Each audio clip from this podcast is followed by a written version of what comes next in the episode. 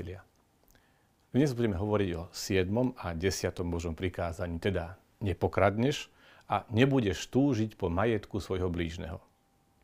Proces výchovy dieťaťa spočíva okrem iného aj v tom, že dieťa musí vyrásť z egocentrizmu. Len nerozumné dieťa sa správa takto.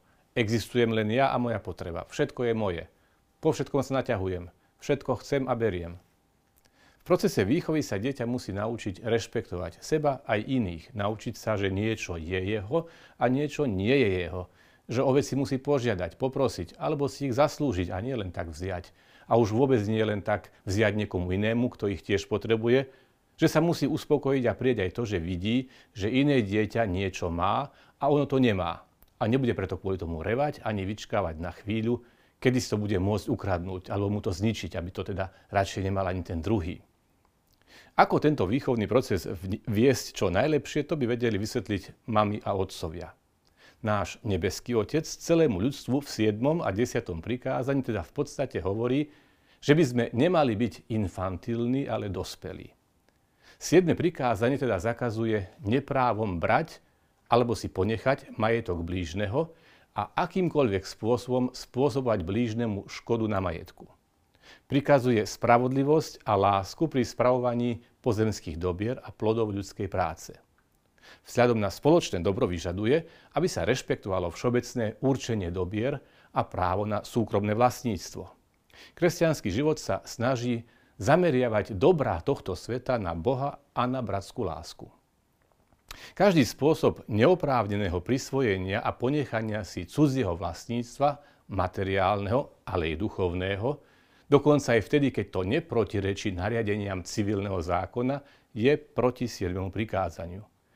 Nemusí ísť pri tomu akési očividné, banálne kradnutie. Kradnúť, to znamená aj vedome si ponechať požičané veci alebo nájdené predmety, podvádzať pri obchodovaní, platiť nespravodlivé mzdy, zvyšovať neprimerane ceny, špekulujúc s nevedomosťou alebo núdzou druhých.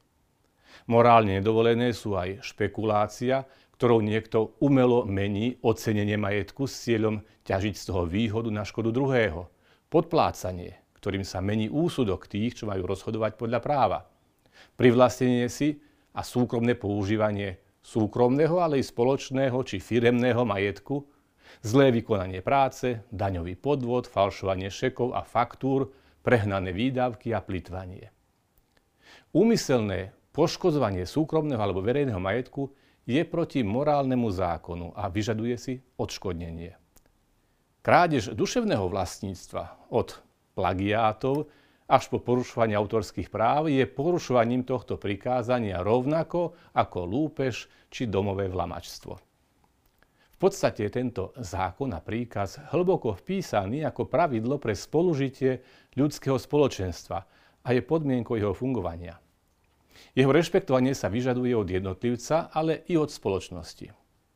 Pokusy porušovania či ohýbania tohto zákona politickými zásahmi, ideologicko motivovaných konfiškácií, vyvlastňovaní, narúšaní práv na vlastníctvo pre nejakú skupinu osôb, a to bez spravodlivých a nevyhnutných dôvodov verejného poriadku a blaha, ako aj bez primeraných kompenzácií, je spoločenskou formou krádeže.